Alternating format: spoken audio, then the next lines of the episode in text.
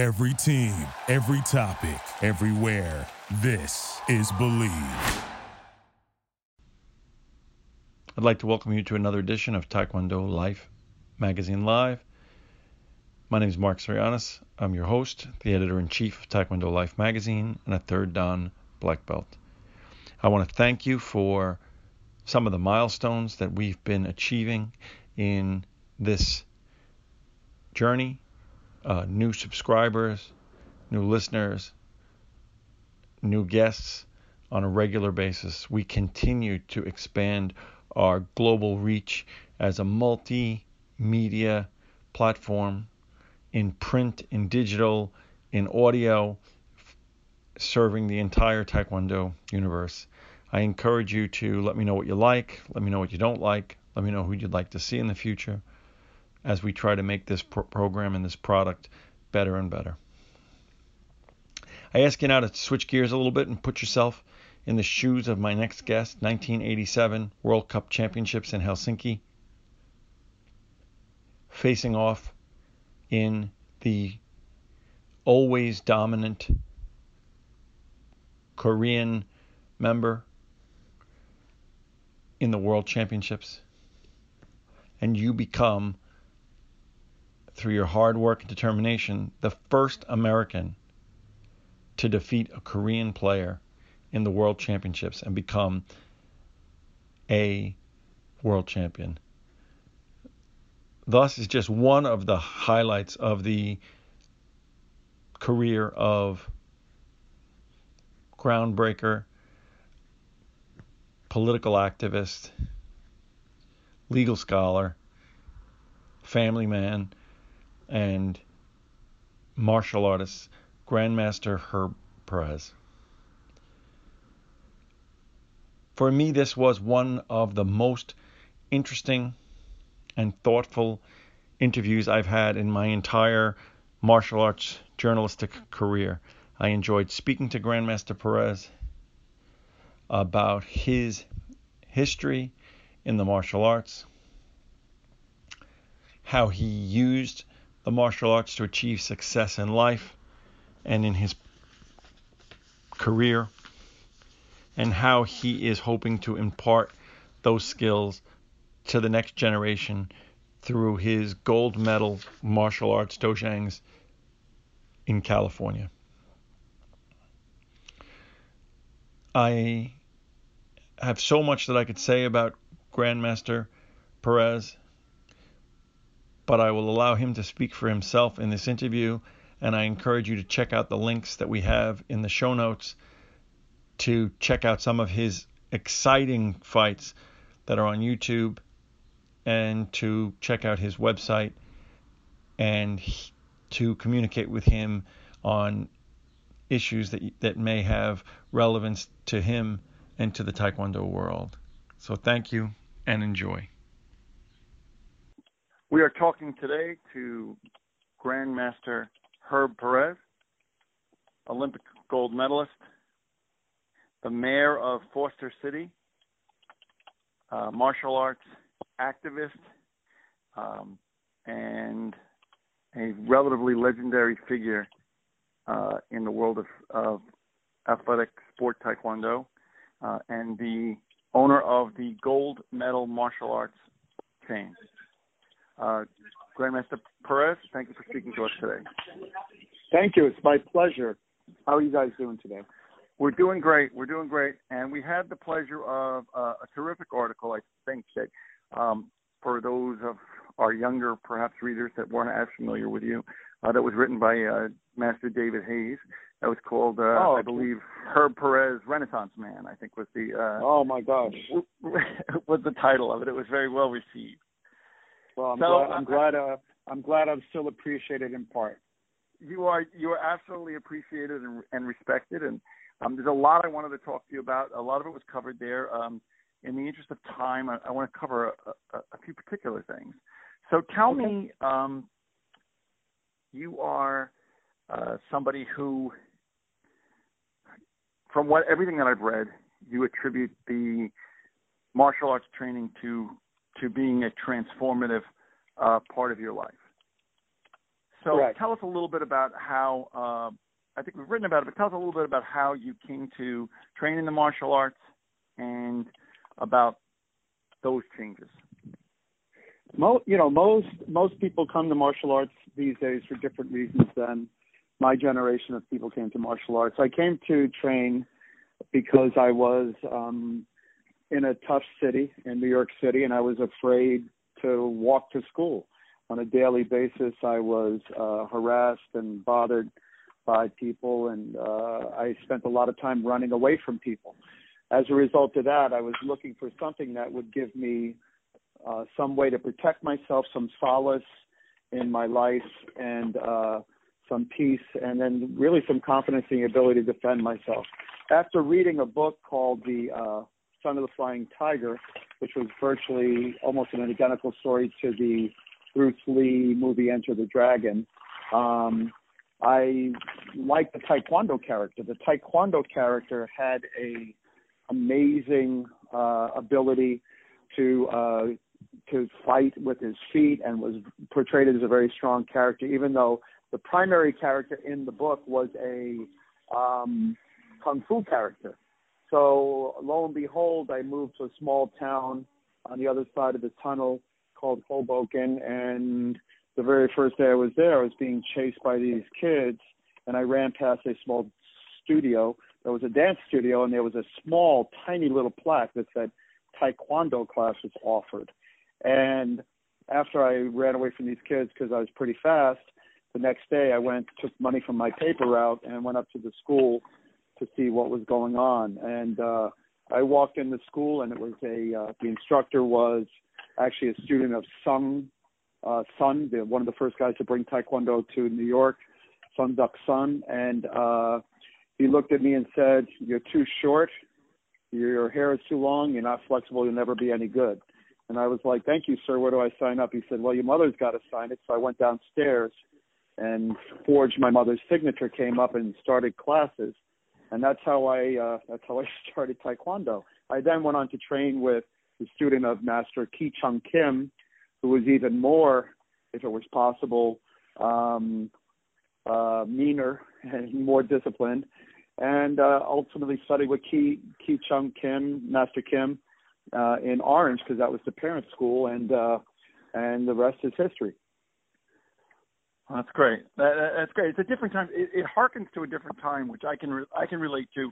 I actually trained before I trained with grandmasters um, Yeon Hwan and Hyun Park. I trained yep. with uh, Robert Jenkins Clark, who was one of the first nine black belts of uh, Grandmaster uh, Duck Sun. Right.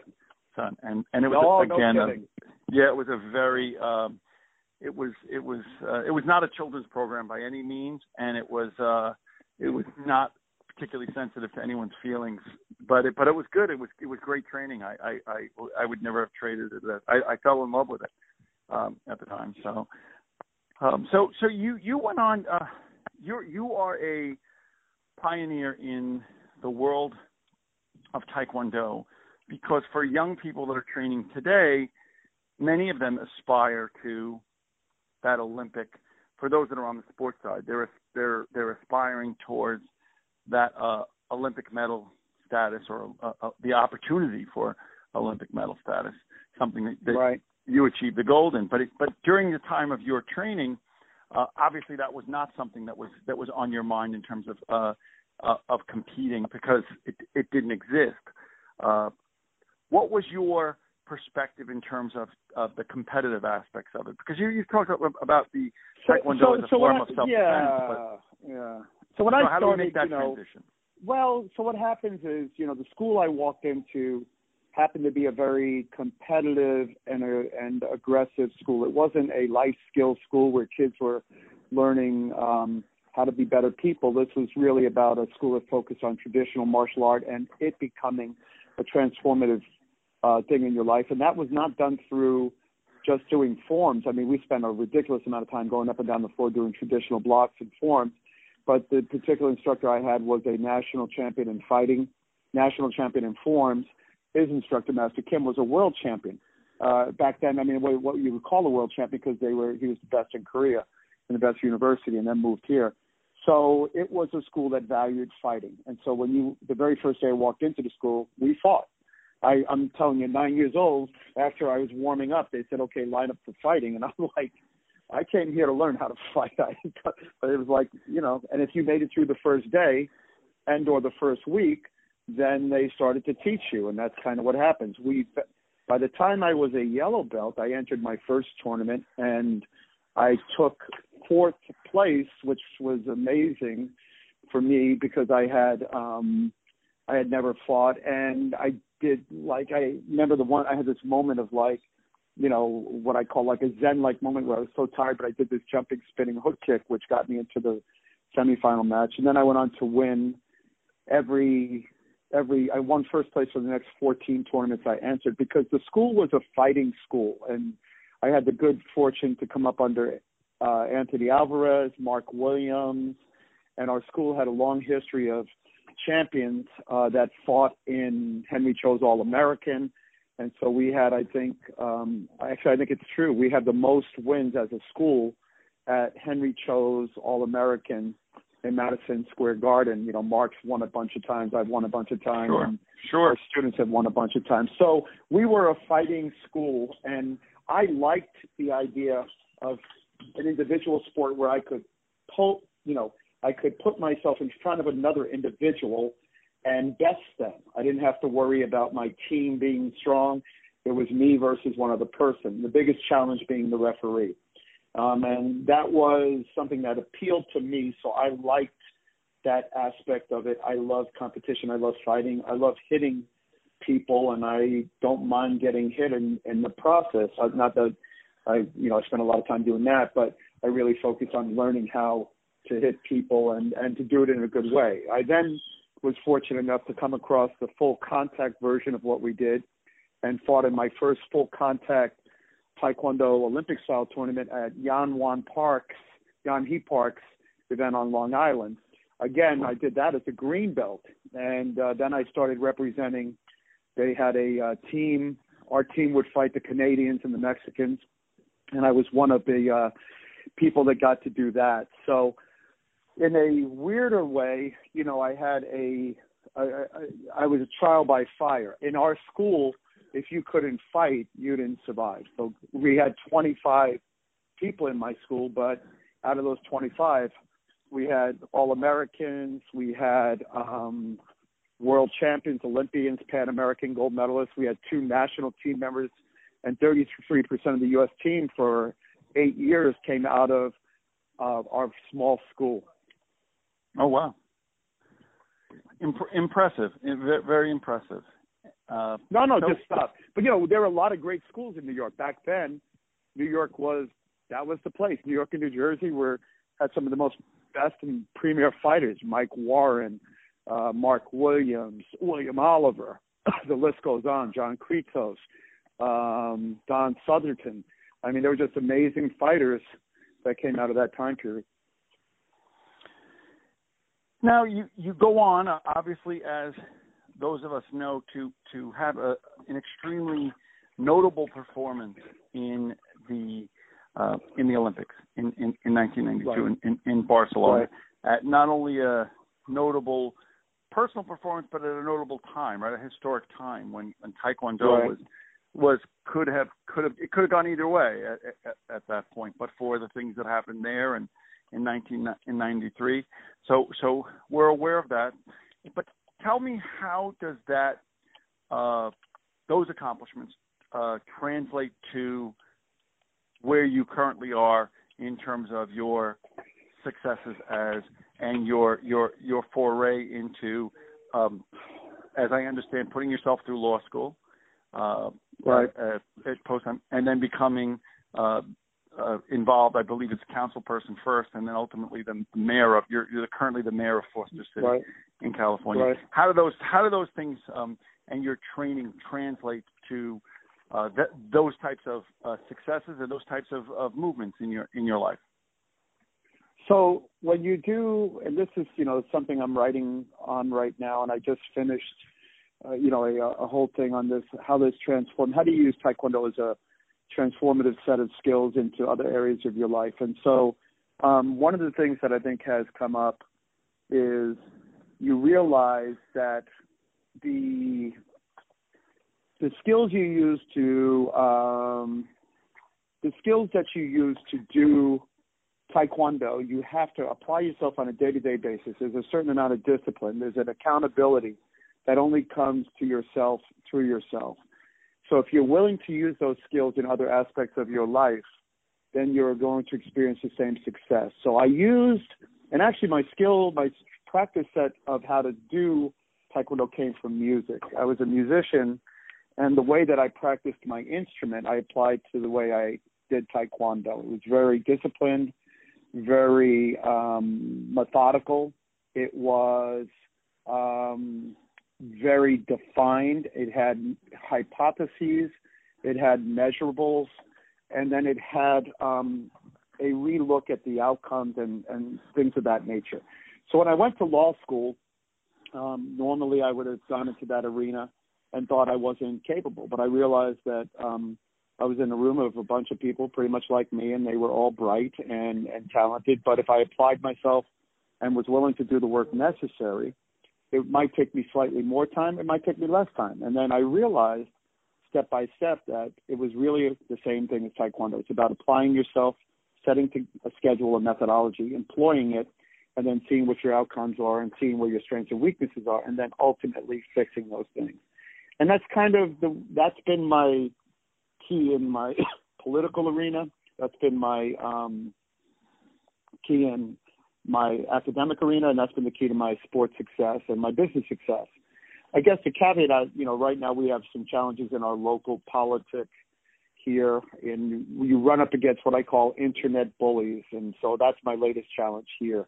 So, um, sure. just like in Taekwondo, you run into bullies, and you got to decide how to deal with them. So, in that same way, here I'm using those same skills in dealing with, you know, my community, of which there are a lot of great, great, tremendous supporters, and then you have kind of the naysayers, you know, whatever. And so you have to be able to call upon those skills you had as a warrior in the sport to transcend the day-to-day maintenance of what happens. That's great. That's great. I think that's all very helpful, and I look forward to. I'm not sure in what format you're you're you're putting this together, whether it'll be a book or yeah. whether it'll be you know that's great. Well, so, you know, what, yeah, that's all good stuff. I mean, you know, every day we're looking at ways that you know we can share. For the focus, my past few years has been about developing systems for my schools. Before that, I had the Torch program, which I did for the Olympic movement.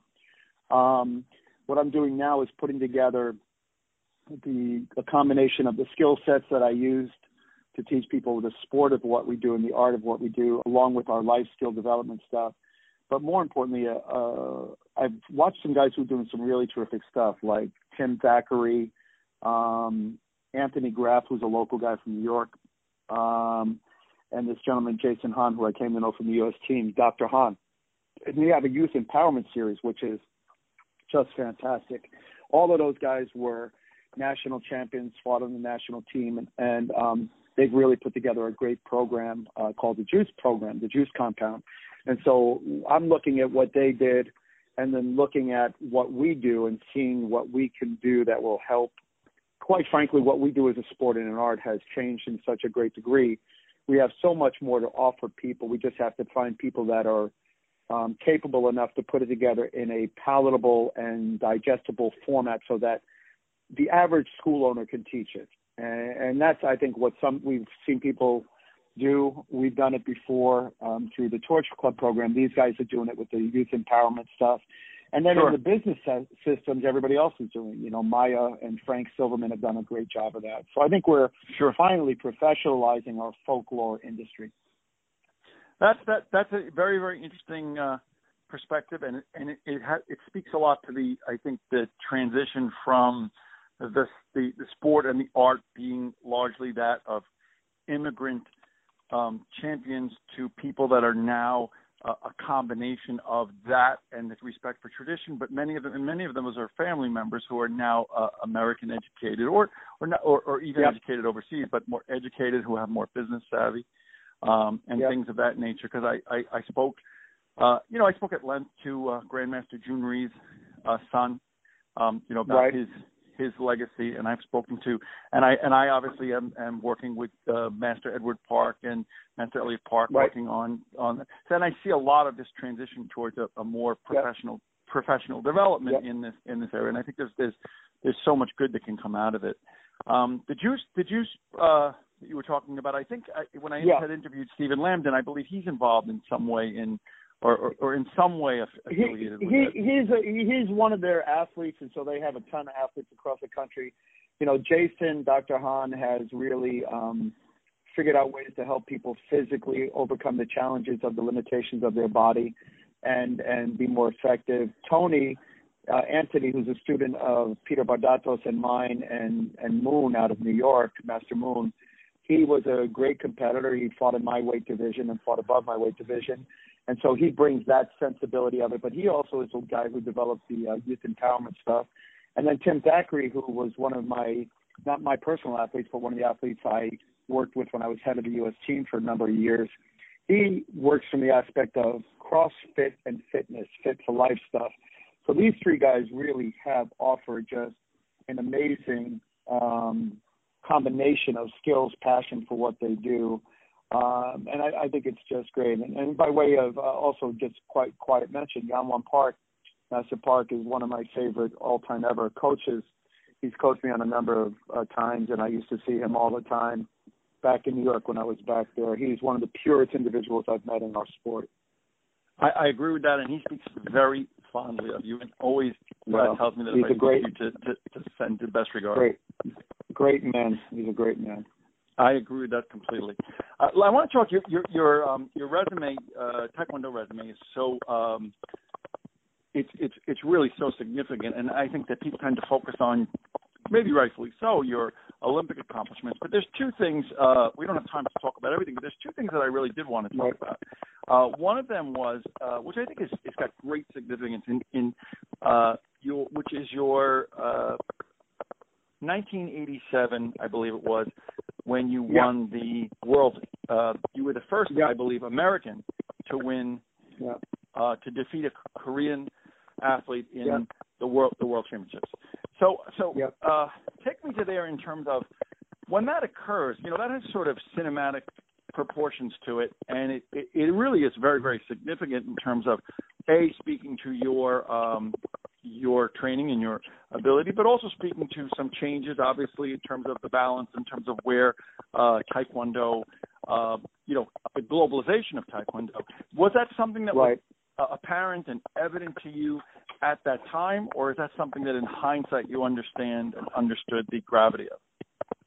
Uh, well, I, I mean, so you know, first I have to, you know, I, I, I always have to give a nod to Korea, Koreans in general, because without Master Kim and Parks and coming to this country, we would not have had the access to the knowledge base that we had. And so I, I thank them for the energy and time they spent on me to get me to that place. The second thing, though, is it, the way that I did it was I, I decided that um, I wanted to go where the best in the world were because I was here with the third or fourth best in the world, which were the U.S. team that could they basically bronze medal. So I moved to Korea every year for three months and trained at their best university, Hanguk Chede. And uh, and so Master, you know, uh, the Lee Sung Guk, who is a uh, now with the dean of the university, but back then was a Taekwondo coach, welcomed me there as a result of letters written on behalf of my instructor and Mu Young Lee. Um, and so I went there to train with them prior to that win, and I, I spent a couple of years and came back and then went to the World Cup in '87 and, and faced Korea in the finals. And so what happens at that moment? That was a sharp departure from when I first made the U.S. team, and I was told, "Don't when you're fighting Korea, don't try to kick them because if you do, then they'll really try to hurt you." And I'm like, "Well, I'm pretty sure he's going to do that anyway, so I think I'm going to still try to win." you know, and uh, so I went and beat the Korean, and it was it was life changing for me because that was the first time it had happened. It was a World Cup, made me world champion, and it was prior to an Olympics. So it was a huge wake up call. It put me on everybody's radar, unfortunately, because they then realized um, they had known that I had potential because they were watching my wasn't the first international medal I had won, but they uh, that really sent a message. This is a guy who could threaten and ultimately beat Korea, and, and then I was followed by many others. Uh, that also did uh, over the years, and that's great. And I think that that was the good news. It set a reality in people's mind that you did not have to be Korean to do the sport well. You didn't have to necessarily um, do move to Korea. You just had to be willing to learn the skill set to beat them. And I think that it gives you a certain amount of confidence so that when you do face virtually anyone, um, you have that. And what they used to tell Korea back then was, don't worry about who you fight because you're pretty much fighting the best in the world here. When you get to the worlds, it's just going to be easier because even their best players aren't as good. And that was true for a long time. Now Korea struggles uh, worldwide because players have figured out their game, and their game is either an answer to Korea or it's similar to the Korean game. And that's kind of what I did. I went back and looked at their game and tried to figure out what their holes were in their game. And by finding those holes, that was how I was able to win. And um, you still had to deal with the bias and the unintentional bias and sometimes the intentional bias and and stuff like that. So you really couldn't just beat Korea. You had to you had to beat Korea by three four points. It wasn't right. If it was a fair, it was a close match. You weren't going to win, and that's okay. That's that is what it is. But I think that um, it was. I think it it sends up a wake up call to the world that it's possible. And now with the Iranians, the Mexicans, the Russians, the Chinese on a regular basis beating Korea, I think that uh, I think that people have figured out it is a possibility, and in fact, it is an inevitability. I, I I think that that it is probably one of, as a student of uh, Taekwondo, uh, I think that it is for people may not recognize it, but it is probably one of the great um, transformative watershed moments in the modern history of the art for uh, all of the reasons that you have that you have outlined. And I really think that it, it really is probably something in the annals of Taekwondo history that that you know, particularly on this side, uh, if you're in the United yeah. States, that that people should recognize as being a, a truly, truly momentous uh, a, a accomplishment. So um, I applaud well, you for kind, that. No, kind words. I, and I, again, that's not no one, no one person wins by themselves, and that's not they they win with a team of people that either coach them. You know, there was a kung fu master who actually I credit most of my competition success to out of New York City, Sifu Paul Vizzio, because without Sifu Vizzio's understanding of fighting in general, gamemanship, and strategy, there would be no way that I would have been able to develop the type of strategies and techniques I did. He was the gentleman that on a day-to-day basis coached and fought with me prior to my 92 win. So, and my 87 win, quite frankly. He, um, well, in, in an odd way, was even more influential than some uh, virtually every other person in my life. That's great. It's great. That, that's that's uh, going to lead into something else I wanted to talk to you about. But first, I wanted to talk to you about um, again. Uh, I think you know, in the interest of time, I don't have a lot of other things that we can cover, but I do want to talk about Afghanistan because I think it again is something that uh, is really significant, and, and, I think it's important for people to understand. So, uh, my understanding is you went uh, at a very uh, dicey time in two, 2003. You you went to yep. Afghanistan to work with their Olympic sports program. If you can tell us a little bit about that. So I was identified by the U.S. Olympic Committee. I was on their board of directors, and I was identified as a great spokesperson for the movement in general. Um, and I say that humbly, and someone that could be um, uh, be helpful in our relations in Asia. So the Olympic Council of Asia took me on to um, actually go to Busan for the Asian Games and show them how to better do their village services. While I was there, the Sheikh of Kuwait, who was the president of OPEC at the time and now is president of Olympic Solidarity and um, ANOC, the Association of National Olympic Committees, um, asked me if I would be willing to do a humanitarian mission to identify athletes in Afghanistan who were willing to train and become future Asian Game champions.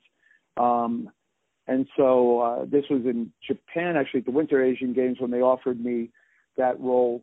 And so we, I accepted it, and we went. This is literally right after the war, and uh, went to Afghanistan to identify athletes that we believed could um, be moved to another country to train and then ultimately participate in the games. We did that, went into Afghanistan, um, which was interesting, exciting, and, and dangerous, and uh, just met amazing people. Identified a group of athletes that, along with Steve Capener, uh, Dr. Capener, who lives in Korea now, we placed those athletes in training programs in Korea so that they could train. And one of them went on to win a bronze medal at that Asian Games the following year. Wow. You know, for for me, one of the things I love about it is that you know my my love of Taekwondo in part is because of the the fact that it transcends uh, so many things. You know, I I, I think it transcends a race and, and and and culture now, and I think it transcends um, you know, geographic borders and political nonsense and, uh, and all that, that those things. And the story is great because it really does. I think you know that there's a connection in Taekwondo that people have that you know you don't have to speak the language, but you you can connect with somebody, and right. Taekwondo can similarly be a force for humanitarian uh, efforts and to help the improvement of lives of, of people individually and in, in groups. So again something that I am I am really applaud you for, and I think it's something that is oh, not no. um, as, as as it's something as, that again, you know, I I think you have the um, the benefit, but also probably the curse of being, you know, solely identified in many respects as uh, Olympic gold medalist Herb Perez, and and you're you're so much more multidimensional, and hopefully we can, you know, people will uh, will will in listening to this get a better sense of that in, in, in well I, in I think I think that I think that comes from you know one of the things that my instructor who was a father figure in my life shared with me when I was younger was you know there are three things that you people cannot take away from you and one is education one is uh, your experience and uh, finally last is uh, travel and you should use all of those three things and amass as much as you can of those and and make yourself a person to be respected and I wanted to be a person that was respected like my instructor was. He was a very defined and um, unique man, and yes was yes and no was no. He was a man of character, and I wanted to be like him. And then, quite frankly, like the other gentleman I met at Sifu, Paul Vizzio, who was a man of character. This was a man when he said he would do it, he did it. He lived a martial art lifestyle, and I think each of us, it's in, it's a, it's inherent, and it's incumbent upon all of us to decide that this thing we do is not just a thing, but it is a lifestyle. It is a ethical and moral code that we should follow, and and that means that you should, to the best of your ability, maximize your ability and knowledge and skill set for the betterment of those around you. Uh, and I don't mean that you need necessarily need to change the world, but you should leave a legacy, even if that legacy is only to yourself. Secondly, to your family. Thirdly, to your students, and that's um, I've been fortunate enough to expand that to, um, uh, in some cases, the WTF I would call it. Their scoring. The idea of multi-tiered scoring was uh, mine and Steve Capener, and and in the Olympic movement, I currently serve as the uh, ethics commission uh, member for the Association of National Olympic Committees. So I've been fortunate to be able to help others with the skills that I've been able to amass as a result of starting Taekwondo at nine years old, walking into a gym with parents who had not graduated um, ninth uh, grade and sixth grade, respectively, and yet, despite those limitations, and as a result of the skills I learned in Taekwondo, I've been able to go on to uh, enjoy a fairly um, notable life, at least up until this point. That's phenomenal. That, that's phenomenal. I think it, it, it speaks a lot, and that sort of leads me into the sort of my wind down question, which relates to sure um, your you you have five five schools currently, correct? Yes. Okay. So the the issue is, is that you came in at, at a young age, but yet you came into a very different. I talked to Gerard Robbins a little bit about this just in terms of his reflections as well when I spoke to yep. him. But you, you came in at a very different time, at a time when the training was very different, at a time when the um, the places that we trained were very very different. It was a, it was totally completely different, and it it, it led to a certain. Um, it, it helped you to forge who you are but it's a different time, and we have a different demographic of people that that are served in right. in doing doing what it is that you that you do. How do you find um, being able to, to integrate and reconcile uh, those various things to be able to be uh, able to be an inviting and embracing place for young children and young and young people and families to come, but still maintain the type of uh, you know uh, rigorous training and integrity and things of that that um, you're that you're used to and that help to make you a champion. So I think you have to be willing to be inclusive rather than exclusive. And when I was coming up, Taekwondo was a uh, was a uh, Taekwondo was exclusive to people who were willing to ferret out the worth of it by themselves, and they would stay around long enough after they got beat up enough and got challenged enough, and and they they just didn't give up. So a certain type of individual, a very select type of individual, would be able to do that. These days, I look at Taekwondo as an inclusive sport, which has much more to offer than rather than rather than just competition and fighting. So it is a life skill development that through the practice of you will gain uh, immutable and tangible and and less tangible outcomes that you couldn't have expected if you can get them to stay in the room long enough. So in the beginning, we spend a lot of time getting them to a place where they enjoy the sport and the art enough to be able to be here long enough to appreciate what it is we do. And so we have a tiered program here that's much more ex- inclusive of anyone. And then as they get closer and they've been here longer and their color of the belt changes more, they get closer to the type of a program that I experienced when I was younger. And that's not to say that even at that time that it's as um, uh, exclusive.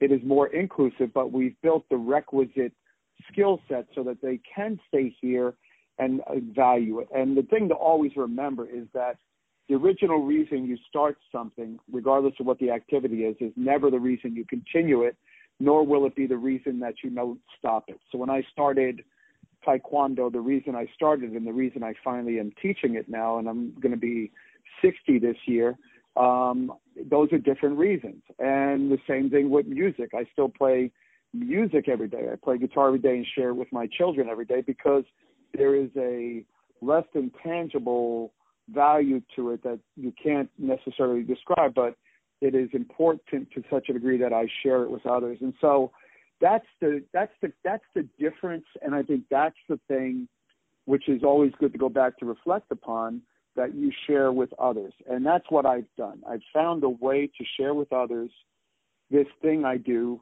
share my stories with them, share my experiences with them, and then get them to a place where they're able to finally um, absorb it to a degree where I can start to be more discerning and teach them the value of targeted critique to make them a better martial art, a better person. And then they see that. Last year, we had four children from my school that got full scholarships to college. We had two children that went to Stanford we have children that go to some of the best universities out of this small city that I'm in back in the West Coast. And so those are the tangible benefits of a good education and a good taekwondo uh, format so that they have the ability to do what's necessary to be successful. And that I think that is at the end of the day resilience, perseverance, determination and patience. And if they gain those things as subsets of the physical skills we do here, then they can achieve virtually anything they want in their whole life. I don't think I've ever heard it in 30 years articulated as well. I think it's well, phenomenal kind, way you, you've articulated it. Kind words, really, kind words. just no, no, truly, truly. You know, I speak to a lot of people, so um, I, I, but I, I can honestly say I think it. You just encapsulated and articulated it in a really uh, it away, and I really appreciate that. So tell me, well, in, I appreciate that. At, when we're going to wind down, and I wanted to be able to give sure. people the opportunity to find out more uh, about you and to connect with you. What would be the best uh, websites or social media, or so would like? And, and we're, we're going to link all this stuff. yeah, anyone. Uh, I, I'm always willing to take anyone's phone call. You can always reach me at uh, my my phone is six five zero four six eight three one four three, and I always appreciate speaking to people. That's my personal number. With regard to the content, I have a private website for my students, but I'd be more than willing to share it with the world. That is www.goldmedalmembers with an S dot com and that is um, it has a ton of footage on it of stuff that I use in my school day to day. Um, with regard to um, whatever else I do, you know, I'm on Facebook, so it's not hard to find me. Just type in Facebook, and you'll get my day to day musings on the, the, the nature of our sport. But um, those are the three best ways, and if they're ever out this way, they're always free to send me a note, and we'll be more than willing to host them at our school. That's that's wonderful we are talking today to uh, eighth Dan Grandmaster, uh, Olympic gold medalist, world champion, mayor, father, uh, outspoken advocate for change, former U.S. team captain, and I could go on and on. Uh, Grandmaster Herb Perez. Grandmaster, I thank you for, for speaking to me. I look forward to um, seeing you down the road and speaking to you further and keeping in touch and you know with well, with what's going on in your in your life and career. Well, thank you so much for giving me the opportunity to share some of my thoughts with your audience. It's always a pleasure to talk about my passion, and uh, and I appreciate your efforts on helping us bring all this to the forefront. Thank you, sir. All right. Have a great afternoon. Yeah, you too. Thank you, Grandmaster Perez. Thank you. Thank you. Bye. Bye. Thank you for listening to Bleav. You can show support to your host by subscribing to the show and giving us a five star rating on your preferred platform. Check us out at Bleav.com and search for B L E A V on YouTube.